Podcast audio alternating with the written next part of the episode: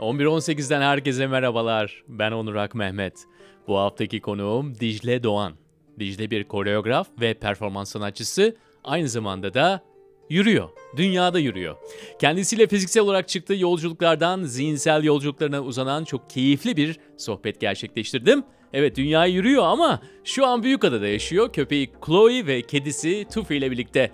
Bir öğleden sonra da Vapural adı ve Büyükada'dan Taksim'e geldi.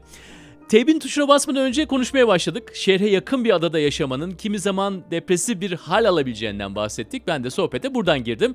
Depresyon konusundan, çok şey hissedilen ama genelde az konuşulan bir konudan. Evet, buyurun Dicle'yi hep beraber dinlemeye. iki bin on beşte yürüyüşlerine başladığın zaman, ee, biraz önce adanın depresifliğinden bahset- bahsettin ya. Şimdi... Yine depresif bir zamandı diyorsun onun için. Şimdi bu kelimeyi kullandığımız zaman biz depresyonla e, birçoğumuz cebelleşiyor, hmm. hayatında yer alıyor. Bazıları tabii depresif olmakla depresyon çok farklı şeyler. Kendini o zaman ben depresyonluyum diye tanımlar mısın? Çünkü bu konuların biraz açıklıkla konuşulması lazım. Kendini o spektrumda nereye koyarsın mesela? Ben bence her zaman depresyondayım. Yani ben o zamanlar iki bin on beş yılında Domuzların Depresyonu diye bir iş yapmıştım. Bir dans projesi. Evet, dans projesi. Ama o eserimi ilk aslında iki bin on birde yapmıştım, Domuzların Depresyonu diye. Ben çağımızın depresyon çağı olduğunu düşünüyorum. Ve bunu çok sanal bir gerçeklikle inkar ettiğimizi düşünüyorum. Yani ben mesela hiç ait olduğumu hissetmiyorum yaşadığım bu çağa. Çünkü ya biraz ben seksen sekizliyim. Analoğu da gördüm, dijitali de gördüm. Doğal olarak çok kafam karışıyor mesela. Yani ben bayram ziyaretini de biliyorum. Ailecek yemek yemeye gittiğimiz günü de biliyorum. İşte a- saat akşam sekizde yemek yemenin ne kadar önemli olduğunu da biliyorum. Ama bir yandan birey olmanın öğretildiği bir alanı da biliyorum. Doğal olarak kafam çok karışık bununla ilgili. Yani gelenekle teknoloji arasında böyle bir çelişki yaşıyorum ve genel olarak kendi jenerasyonumda konuştum. Herkes bu dengenin arayışında. Ben o yüzden bunun zaten yeterince bir depresyon olduğunu düşünüyorum. Yani mesela çocukluğumdan beri çok kitap okuyan biriyim ama bir yandan şimdi sosyal medyanın da esiri olduğumu hissediyorum. Doğal olarak hepsi böyle bir benim için hani bir şeye ulaşmanın, o bilgi kaynağına ulaşmanın kitap okuyarak olduğunu da biliyorum. Bir yandan Google'a yazarak ulaşmamın kolaylığını da biliyorum. O yüzden hangisi benim yaşamımın bir parçası henüz kestirebilmiş değilim açıkçası. O yüzden de ben çok uzun zamandır aslında depresyondayım. Ve çok sevdiğim bir dünyada yer aldığımı düşünmüyorum. Ama bu dünyayı ne kadar parçası, yani parçası olmadan nasıl sevebilir mi bulmaya çalışıyorum aslında. O yüzden yürüyerek seyahat etmeye de başladım. Yani arada kalmış bir jenerasyonun bir üyesi olarak, bir norm olarak bir depresyondan bahsediyorsun. Evet, evet. Zaten o normali diyorsun. Aynen öyle. Onun dışında kendimi onun dışına koyarak başka bir alan yaratıyorsun. Kendine ait bir alan yaratıyorsun mesela. Evet, çünkü şunu artık görmek istiyorum. Yani gerçekliğin reddedildiği bir dünya olduğunu düşünüyorum şu anda. Her, yani çektiğimiz fotoğraflardan tutun da o yazdığımız yazılara kadar hepimiz böyle bir sanal bir dünyayı anlatıyoruz ama oradaki gerçek, ya hiç kimse o gerçekleri konuşmuyor ya da gerçekliği anlatmak da pop, pop olmaya başladı. Hiç kimse o gerçek duygusuyla, çirkinleşmeyle ilgilenmiyor. İşte atıyorum eskiden o konserleri düşünelim. İnsanlar dağılıyor, kusuyor, hani sapıtıyor, soyunuyor, hani deliriyor. Böyle bir gerçeklik yok artık. Hiç kimse artık sarhoş olup, kusup, dağılıp boğulmuyor yani. Hani ben o gerçekliğin çok kaybolmuş olduğunu düşünüyorum günümüz dünyasında. Bir çizgi var ve o çizgi bozulmaması gerekiyormuş gibi toplumun içinde. Hepimiz öyle durmalıymışız gibi. Halbuki ben dağılan insanlar görmek istiyorum. Yani sanki hepimiz ürünleştik, o evet. Ürün tanımının dışına çıkamayız gibi. Evet, evet. O yüzden de dağıldığını söyleyen, depresyonda olduğunu açıkça söyleyen bu. Evet ya ben bu an şu an böyle hissediyorum bu dünyayı diye bunu açıkça söyleyen insanlar görmek istiyorum. Ya da kendimi öyle görmek istiyorum. İlk yürüyüşlerine başladığından beri e, yaklaşık dört seneyi aştı. e, ilk yürüyüşün hangisiydi? İtalya-Fransa arasıydı, altı yüz elli kilometre. Bence en depresif yürüyüşümdü zaten. Ya evet, gerçekten öyleydi. Çünkü yani kendimi bulmak için çıktığım bir yolculuktu o benim. Hala da kendimi arıyorum. Ama en azından şimdi biraz daha o otuz yaşın vermiş olduğu böyle bir daha oturaklı ve biraz daha kendimi tanıdığım bir hal var. En azından dağılabildiğimi biliyorum. Dağıldığım yerden nasıl çıkmaya çalışmıyorum. O zaman çıkmaya çalışıyordum. O yüzden çok depresif bir yolculukmuş benim için şimdi baktığımda. Yani yirmi yedi yaşındayken hep böyle dağıldığımda şimdi buradan çıkmam lazım. Yok, çıkman lazım değil aslında yani. Dağıldıysan dağılmışsındır. Şimdi orada kal ve dur bakalım diyorum. O zaman ilk yolculuğun hı hı. E, bu kafa yapısıyla yolculuğa çıkıyorsun. O zaman işte e, iyi kötü dışın, iyi kötü hissetmek arasında büyük bir ayrım var. Ay, kötü hissediyorsam iyiye doğru gitmeliyim gibi. E, yol sana mesela o ilk yolculuk adında ne öğretti? Yol bana şunu öğretti. Hiçbir şeyi değiştiremeyeceğimi aslında. Yani ben ne kadar çırpınırsam çırpınayım, didinirsem didineyim, hiçbir şey değişmeyecek. Ya bu kadercilik değil ama bence. Yani bu tamamen e, hayatı, süreci süreci anlamakla ilgili bir şey. Yani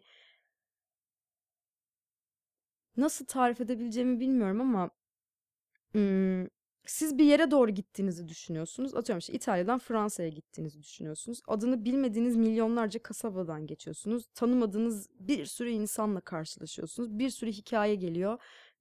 Onlarla tanışıyorsun, o hikayelerden besleniyorsun ama hiçbirinin bu yola çıktığında karşına çıkacağını bilmiyorsun sonuçta.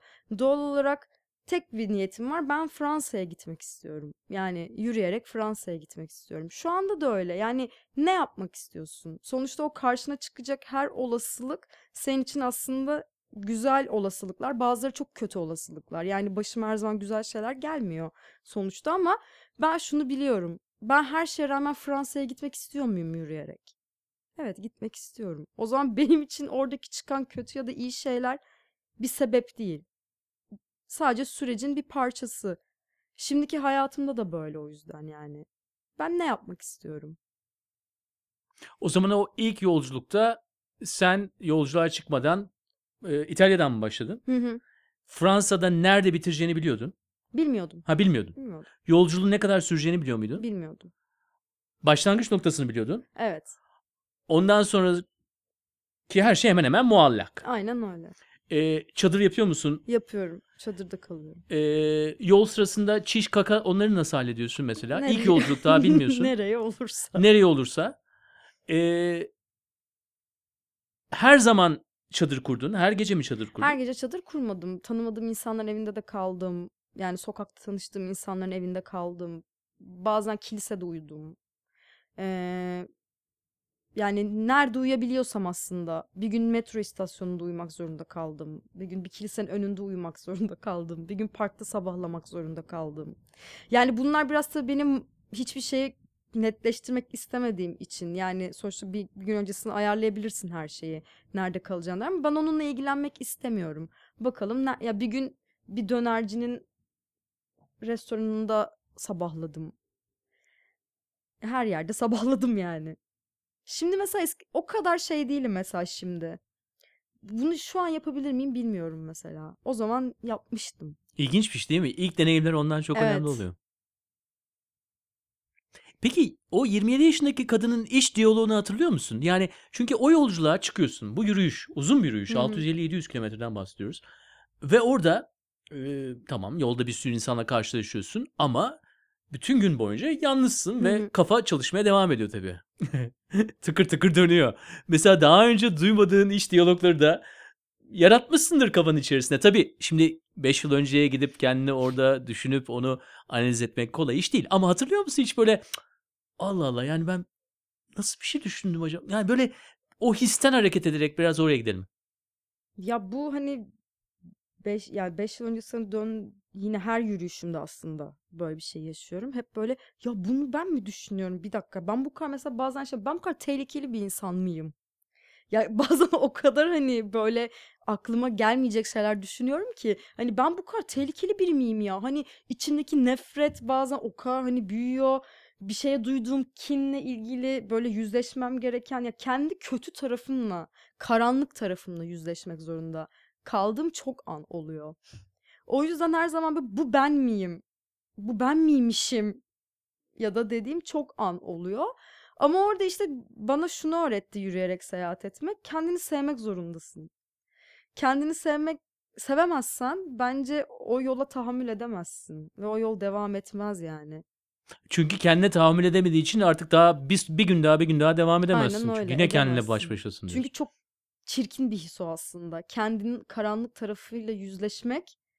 Ve bunu yani artık böyle biliyorsun. Yüzleşeceksin onunla yani ya artık. Peki Dicle, sana şunu sormak istiyorum. O karanlık taraf yalnızca nefret e, mi yoksa biraz daha tabu taraflar? Mesela hani cici adam, cici kadının dışına çıktığımız alanlara da mesela tehlikeli der misin?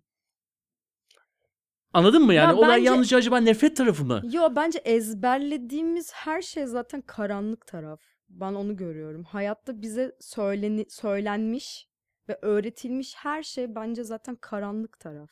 Yani hmm, nasıl anlatabilirim bunu? Nasıl tarif edebilirim yani o hissi?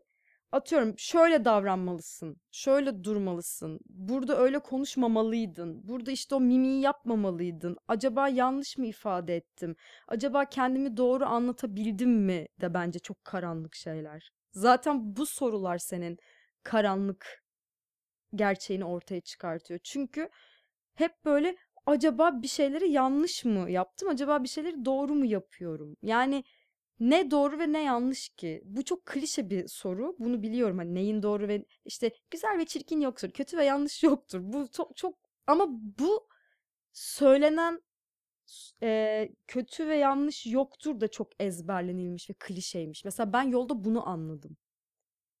Çünkü ben sonuçta sanat okulu mezunuyum ve bana zaten her zaman doğru ve yanlış yoktur, mükemmel yoktur, estetik yoktur gibi şeyler söylendi ama bu da bana bir ekolün verdiği bir şeymiş mesela. Hepimizin işte meslekleri var, efendim etnik geçmişlerimiz var, cinsiyetimiz var. Böyle tanımlamak için bir sürü şeyimiz var. Ama sanki bunların hepsinden sıyrılma imkanı yarattı sana. Evet, ben yürüyüşler. Hiç olmak istiyorum. Ama şunu her zaman söylüyorum, her şey olup hiç olmak istiyorum. Ya her şey olmadan hiç olamam. Yani ben bazen kötü de olmalıyım. Bazen iyi de olmalıyım. Bazen yardımsever olmalıyım. Belki pisliğin önde gideni olmalıyım bazen. Yani bilemem.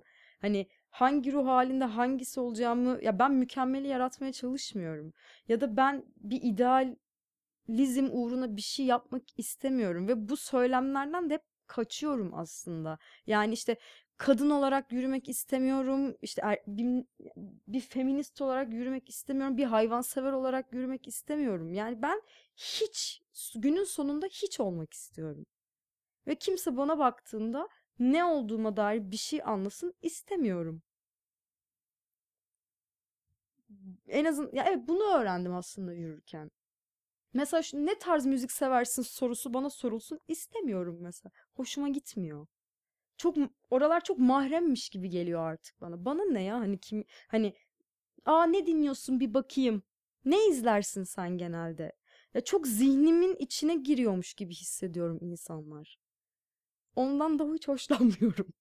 Zihnin içine girmiş gibi hissediyorsun ama Avusturya'da yürürken sana birisi dedi ki ki Avusturya'da çok az insanla konuştuğunu evet. söyledi. Ee, bir yazında bir yazıda okudum bunu. Ee, senin kalbini görüyorum demiş. Evet. Avusturya'da ne kadar yani olacak en son yer falan yani insanların sop soğuk durduğu bir yer. Ne demek istedi acaba? Veya o an nasıldı bize? Bizi o ana götürsene mesela. Nasıl gerçekleşti o an? Ya böyle yedi gün boyunca hiç kimseyle yolda karşılaşmadım neredeyse ve dizlerime kar kar vardı ve ben ilk defa bir kış yürüyüşü gerçekleştirdim aslında. Çok da kısa bir mesafeydi yani yüz on kilometre. Yani benim için kısa bir süre ama karlı olduğu için çok zor bir yolculuktu aslında. Yani yor- çok yorucuydu benim için. Ve böyle şeydim, e, kendimi özlediğimi fark ettiğim bir yolculuktu aslında. Yani kimse yok, hiç kimseyi duymuyorum, karlar, her şey bembeyaz. Yani böyle çok steril bir ortam var aslında. Hani çok da zarar görmeyeceğini bildiğin bir yer var ve çok böyle rahat rahat, geniş geniş yürüyebileceğin bir yerdi mesela. Orada böyle ya hayatımda da duyduğum en güzel övgüydü gerçekten. Çünkü yani düşünsene, dansçısın, bedeninle iş yapıyorsun ve biri sana gelip diyor ki yani kalbin görünüyor senin. Ya böyle hani ne diyeceğimi de bilemedim aslında hani o an. Ben böyle sadece yol soruyorum hani yani buraya nasıl gidebilirim dediğim bir an ve biri gelip sana kalbin görünüyor diyor. Aa dedim ya, çıplak olmak böyle bir şey aslında. Yani sen bütün o fikirlerden sıyrılmaya başlayıp sadece kendini özlemeye başladığında ve o özlemini gidermeye başladığında belki de kalbin görünüyordur zaten yani hani. Ekstra da bir şey yapmaya gerek yok. Doğal olarak senin nasıl giyindiğin, nasıl göründüğün, nasıl bir üne sahip olduğun, nasıl bir kariyere sahip olduğun, nasıl bunları hiç kimse bilmiyor o yoldayken ve biri sana senin kalbin görünüyor diyor. Zaten gelebileceğin en saf hal odur herhalde diye düşünüyorum yani. Nasıl gibi suya, manzaraya ne kadar güzel görünüyorsun dediğimizde o manzaranın hiçbir çabası, o suyun hiçbir çabası olmadığını biliyoruz. O kendiliğinden akışkan bir şekilde oraya geliyor. Sen de o hale gelebiliyorsun demek ki aslında. Ya tabii özellikle ortam da çok önemli. Ya bunu sana söyleyen kişi yürüyüş esnasında olduğu için bir iki saniye sonra yok olacak yani. Evet, senin hayatından aynen. çıkacak ama o söz sende kalıyor ve şu anda mesela bunu konuşuyoruz. Evet.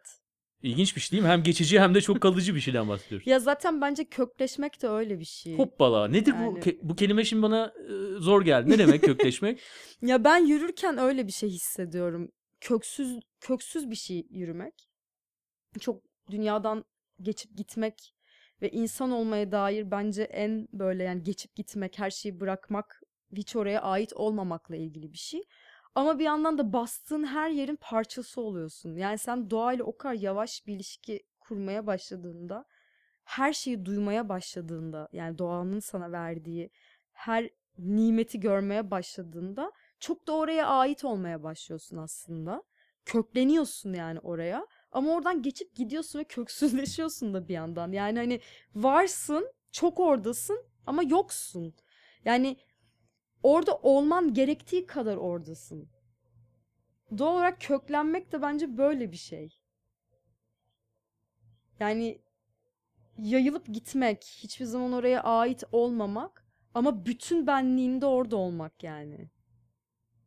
Ben öyle öyle bir şey hissediyorum. Yürümeyi öyle bir şey olarak hissediyorum. Yani gerçekten her zaman şunu söylüyorum. Ya yeryüzünün gerçek bir parçası olduğumu hissediyorum şu anda. Çünkü başka yapmam hiç, gereken hiçbir şey yok. Sadece yürüyorum ve istemsiz o dalın tonunu, yaprağın sesini, manzaranın o güzelliğini, yemeğin tadını, yattığım yatağın o rahatlığını başka bir şekilde hissediyorum. Peki bu deneyimlerden sonra karanlık taraf hala varlığını devam ettiriyor. Ettiriyor. Hala o tape oynamaya da devam ediyor. E, iki bin on beşte ilk başladığın zamankinden, İtalya, Fransa'dan mesela şu andaki yürüyüşlerine baktığın zaman o karanlık tarafın geldiği yer neresi? Ya şeyi çok merak ediyorum. Ömrüm boyunca hep yürüseydim acaba o karanlık taraf gelecek miydi? Şimdi doğal olarak hep yürüyüşlerimden sonra tekrar bir gerçekliğe dönüyorum. Yani işte İstanbul'a dönüyorum, evime dönüyorum, işe dönüyorum. Bir şekilde hayatın tekrar gerçeğine dönüyorum. O yüzden onun ayrımını hangi noktada yapmam gerektiğini de bilmiyorum aslında. Yani çünkü şeyi de anlamaya çalışıyorum. Ömrüm boyunca yürüsem, yürümenin hala tadı böyle mi olur benim için? Yani hiç dönmesem ben bu gerçekliğe. Hep o yolda yürüsem. Ama kafandaki yürürkenki o karanlık varlığını devam ettirmiyor mu? Yani geri dönüşten bahsetmiyorum. Yürürkenki karanlık. Gidiyor. Bir yerden sonra hiçbir şey düşünmemeye başlıyorsun. Genelde bu yirmi günün sonunda oluyor. yirmi günün sonunda artık hiçbir şey düşünememeye başlıyorsun. O yüzden yani şeyi de merak ediyorum işte dediğim gibi yani yüz yani yüz elli gün, üç yüz gün, beş yüz gün yürüsem, sadece yürüsem ne olur acaba yani zihnim? Ama eminim yani ya ben Güney İtalya'da yürürken en son üç yüz otuz kilometre şunu anladım. Çok karanlık yani çok böyle hissinin karanlık olduğu bir yoldan yürüdüm. Yani mafya, her yer çöp, belediye çöpleri toplamıyor, işte dağ olmuş her yer, doğa katledilmiş, işte seks işçileri her yerde ki yürüdüğüm hiçbir yolda böyle şeyler görmedim. Hani böyle işte insanların dükkanları yağmalanmış, mafyaya para ödeyemedikleri için ya inanılmaz bir sefalet ve hiç beklemediğim bir şeydi Güney İtalya'da böyle bir şey. Orada şunu söyledim kendime. Gerçeklerle hayalleri ayrıştırabileceğin çok güzel bir yol oldu senin için aslında Dicle dedim. Yani sen hep yürürken böyle bir hayal dünyasında yirmi günün sonunda ay aslında yürümek mükemmel bir şey derken hiçbir şekilde gerçeklerden kaçamadın bu yürüyüşünde. Çünkü sürekli gözüne bir şey geldi ya, yani karanlık bir şey, işte ormanda gidiyorsunuz mesela kot pantolon var. Yani çok kafa karıştırıcı. Biri mi öldürüldü burada acaba sorusu var zihninde sürekli. Doğal olarak şöyle oldum. Yani gerçeklerden kaçamazsın.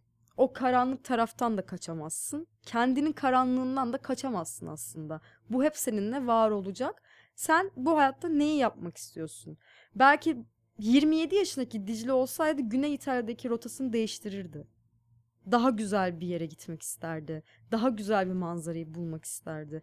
Ama otuz yaşındaki Dicle o gerçeklerle yürümeyi kabul etti mesela. Tamam, yani ben her gün bu yolda ağlasam da bu gerçeklerle ben yürümek istiyorum ve bu gerçeklikle yürüyeceğim. Bu yolu seçtim çünkü bu sefer ve devam etmek istiyorum. Şimdi otuz bir yaşındaki Dicle yalnızca tek başına yürümüyor. Artık altmış kişilik grupları da arkasına katıyor ve aynı zamanda kattığı zaman da biz sorumluluk da hissediyor. Yani evet, arkamda bu kadar insan var, acaba kaybolacağız. Yani tek başınayken belki kaybolursun. Kaybolmak da zaten deneyimin parçasıdır. Ama senden başka altmış tane insan varsa orada, aldın mı eline G P S'i, bir baktın mı nereye gideceğiz, ne yapacağız diye. Ya o gün çok komikti. Ben normalde hiç G P S kullanmıyorum. Çünkü zaten G P S kullanmak istediğiniz hiçbir yerde o G P S çalışmıyor. Or- yani doğada G- telefonu çektiği bir yer daha görmedim yani. Nitekim bize de öyle oldu. Ama komik olan şu oldu. Biz altmış kişi yürüyoruz. Aslında hiçbir yola da sapmadık. Yani dümdüz bir yoldan gidiyoruz. Tam devam ederken ben böyle de, yürüyelim mi geri mi dönelim derken insanlar bana devam edelim. Ama şimdi altmış kişiyi yön, yani altmış kişiyle bir karar veriyor olmak da çok zor. Yani hani tek bir sese dönüştürmek onu. Ve biz o gün böyle der ki devam edelim. Ben dedim ki ya risk almayayım, G P S açayım. Hadi açayım yani. Çalışmadı. Yani nitekim G P S çalışmadı. Ve biz böyle devam ederken artık böyle yol bitti. Kar var çünkü. İşte tahmin ettiğim gibi gitmedi yol. Ve aynı yoldan geri döndük aslında. Yani yürüdüğümüz yolu geri dönmüş olduk ama herkes böyle kaybolduk gibi bir heyecanla ve paniğe kapıldı mesela. Şunu anladım. Yani oradaki benim aslında kendi deneyimsizliğimi anladım aslında. altmış kişiyle yürüme deneyiminin deneyimsizliğini fark ettim. Yani hani orada şunu söylemek gerekiyor belki de. Ee, bu yol sizin yolunuz, buradaki seçimler sizin seçiminiz. Herkes kendinden sorumlu. Yola devam etmek isteyenler edebilir, geri dönmek isteyenler geri dönebilir.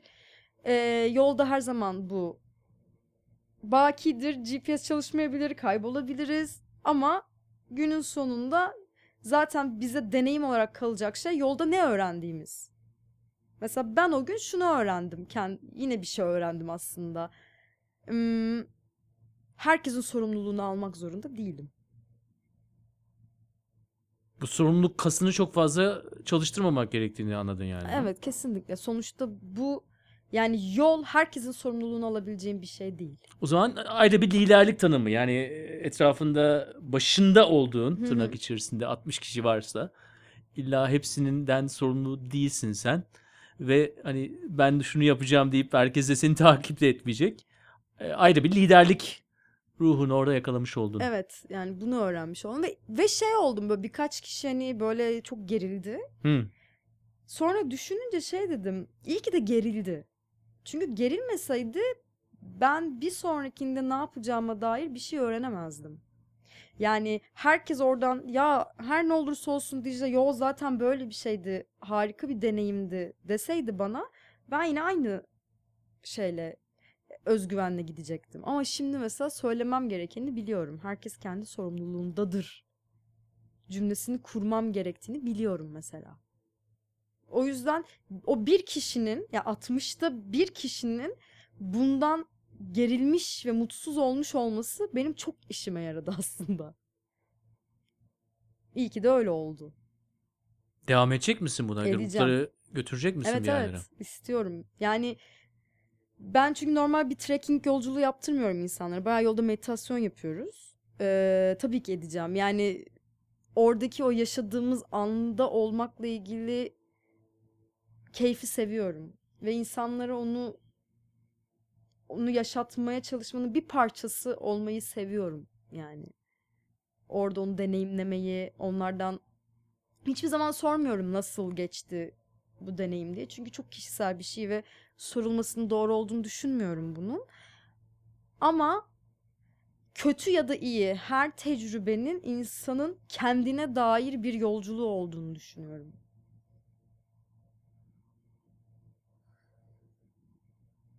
Peki hac yolculuklarını seviyorsun. Hı hı.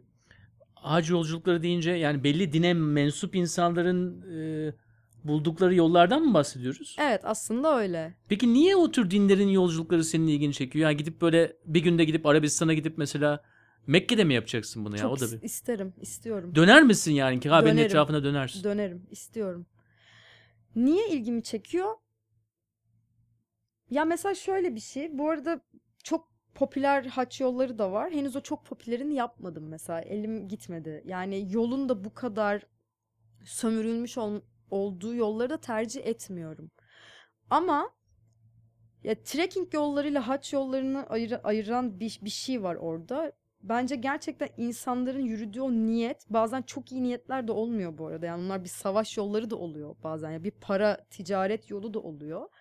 Ama orada bıraktıkları bir enerji oluyor. Ben o enerjiyle ilgileniyorum. Yani o orayı anlamak istiyorum. Çünkü ben gittiğim ülkeler ülkeleri gezmiyorum aslında. Tek bir amacım oluyor, yürümek. Doğal olarak o ülkeye dair öğrendiğim şey oradan aldığım enerji oluyor. Ve ben o spiritüellikle ilgileniyorum. Yani mesela işte bu Güney İtalya'da mesela baktığında işte çok sert bir yoldu ama çok mutlu döndüm mesela. Yani çünkü inanılmaz bir tarihin içinden geçtim. Ya o kadar hani köklü bir tarihin içinden geçtim ki yani ben bambaşka bir insan döndüm mesela Güney İtalya'dan. Daha sabırlı, daha sakin, daha olanı kabul eden bir insan döndüm ve ben gerçekten o yolun enerjisiyle bunu yaşadığımı hissediyorum. O zaman gezilecek, görülecek yerlerin yan E, tabirin yanında biz diyoruz ki yaşanmışlıkların içerisinden. Evet. Mesela hiç ya yani Güney İtalya'da Hı. gidilebilecek, hiç görülebilecek yeri görmedim muhtemelen. Hiçbirinin adını da bilmiyorum. Ama mesela Troya diye bir kasabaya gittim. Yani inanılmaz bir yine tarih ama kimse bilmez yani Troya'yı, belki de hani turistik de değil ama yani o kalıntılar, o kiliseler, dönüştüğü şeyler ya da yani bir tane gitti mesela camiymiş sonra kiliseye döndürülmüş mesela, yani hani adını bile bilmiyorum kasabanın. Bayağı böyle o Madrid Madrid demişim Mardin'deki o kiliseler gibiydi mesela. Adını hatırlamıyorum şu anda, hiçbirinin adını hatırlamıyorum ama hani İtalya'da mesela bir caminin sonradan kilise olduğuna dair bir şey olduğunu bilmezdim mesela, yani varmış. O yüzden hani oradaki o tamamen dediğim gibi enerjinin ve her zaman çok tarihi yollardan da geçmiyorum. Ama hala orada bir enerji ve yaşanmışlık var ve o benim ilgimi çekiyor. Ya çünkü ben yürümenin felsefesine bakıyorum aslında. Yani yürümenin insanın üzerindeki bıraktığı şeyi arıyorum aslında. Bir var olmayla ilgili benim meselem. Hani gezmekle ilgili bir meselem yok aslında. Çok anlatamadım ama. Bence gayet iyi anlattın. Yani şimdi e, sorunun başlangıcı hac yoluydu. Ve dinler de e, her biri tabii e, çok fazla insanın niyetlerinin birleşiminden oluşan bir şey. E, dinleri eleştirmek çok kolay.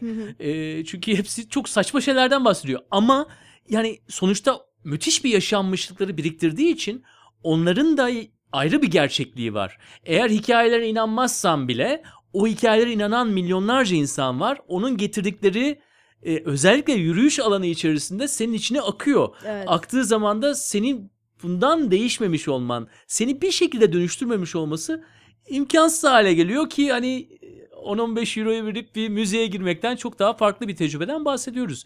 Peki bunların yanında şu an geldiğin noktada mesela e, bu beş yıllık yürüyüşlerin sonucunda ruhani tecrübende şu an olduğun yer hakkında dinleyicilere ne diyebilirsin? Şöyle bir şey söyleyebilirim.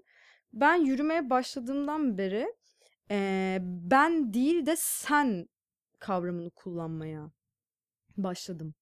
Benim için empati kavramı sen kelimesiyle olmaya başladı. Biz de değil, ben de değil, sen. Yani herkesin sen olduğunu düşünmeye başladığında doğal olarak karşındakinin de sen olduğunu düşünmeye başlıyorsun. Anlatabildim mi ne demek istediğimi? Yani bu dünyadaki, bu çemberdeki herkes sensin. Doğal olarak suçladığın, sevdiğin, özümsediğin, benimsediğin her şey sensin. Daha az yargılamak zorunda kalıyorsun böyle bir şeyi. Daha az suçlamak zorunda kalıyorsun. Çünkü hepsi sensin. Bir yandan bu kadar her şeyin sorumluluğunu almak büyük bir yük bence.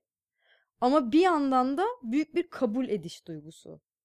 Ve ben bu sen kavramını, yani bu empati duygusunun sen üzerinden olduğunu düşünmeye başladıktan sonra biraz tasavvuf okumaya başladım ve tasavvufta da sen kavramı olduğunu öğrendim. Ve ben okumamıştım daha önce tasavvuf. Aa yani mesela benim aa ben yürürken bu noktaya geldim ve zaten binlerce yıl evvel bu söylenmiş aslında. Ve ben bunu beş yılki yürüyüşümde deneyimledim. Sonra şöyle oldum. Doğru yerdeyim aslında hayatta. Evet. Ama şimdi şunu anlamaya çalışıyorum. Bu kadar her şeyin sorumluluğunu nasıl dengeleyeceğim? Yani her şeyin sen olduğu bir dünyadaki bütün bu yüklediğim sorumlulukla nasıl baş etmeye çalışacağım? Şu an bunu bulmaya çalışıyorum mesela. Çünkü şunu anladım.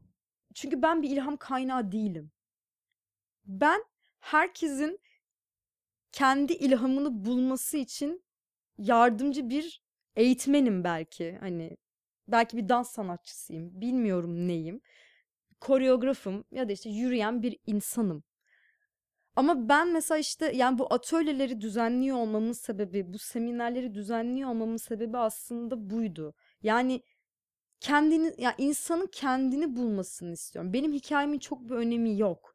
Ben yani şunu söylüyorum.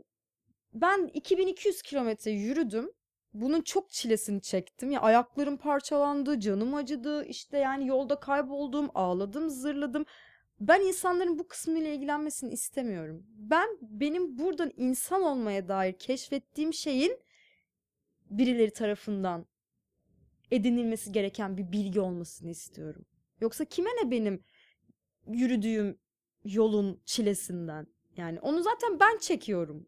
Ama ben günün sonunda, yılın sonunda insan olmaya dair öğrendiğim şeyin birine gitmesini istiyorum. Birine dokunmasını istiyorum ve ha hayatta böyle bir yoldan bakarsak da bu daha kolaylaştırıcı olabilir demesini istiyorum. Evet aslında ilham kaynağı benim. Benim içimde, bazen göremediğim bir yerde, bazen ulaşamadığım bir kitapta.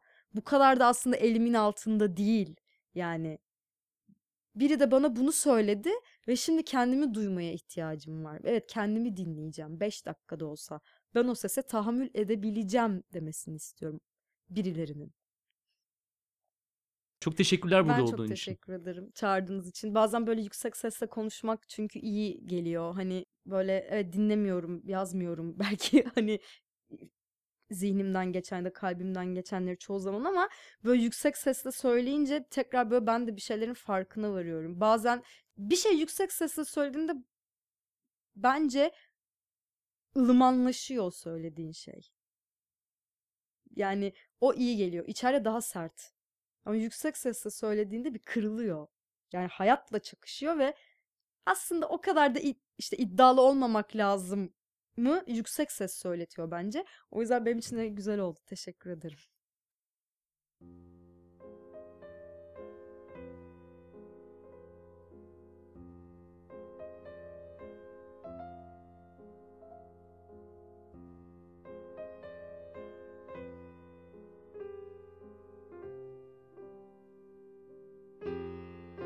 Benim insan olmaya dair keşfettiğim şeyin birilerine gitmesini istiyorum diyor Dicle ve kalıplara hapsolmadan olabildiğince öğrenerek ve öğrendiklerini paylaşarak bir yol yürüyor.